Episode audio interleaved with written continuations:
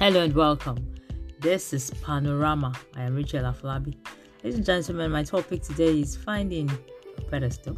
Life can be meaningful. now, the reason you heard that word finding is because years ago I bumped into a book titled Finding Meaning to Life. I think it was written by a name by a man named Segun Adegoke. Now, I never read the book for a bit.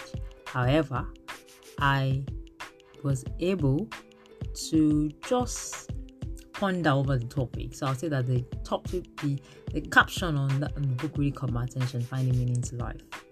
Ladies and gentlemen, you agree with me that every one of us, as we wake every day, we desire a, a more meaningful life than our life is.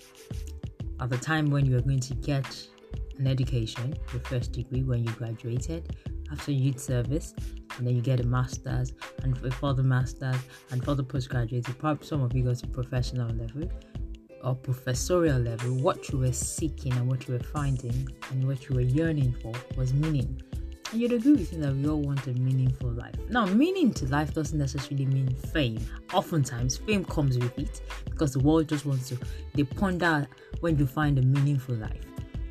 But meaning is some sense of fulfillment, some self of self actualization, some self of deep seated happiness and joy, knowing that you have done exactly what you really wanted to do, or you have handled the things that really bothered you the most, or better still, you have focused and ventured in the area that was on your mind the most and you were happy doing it.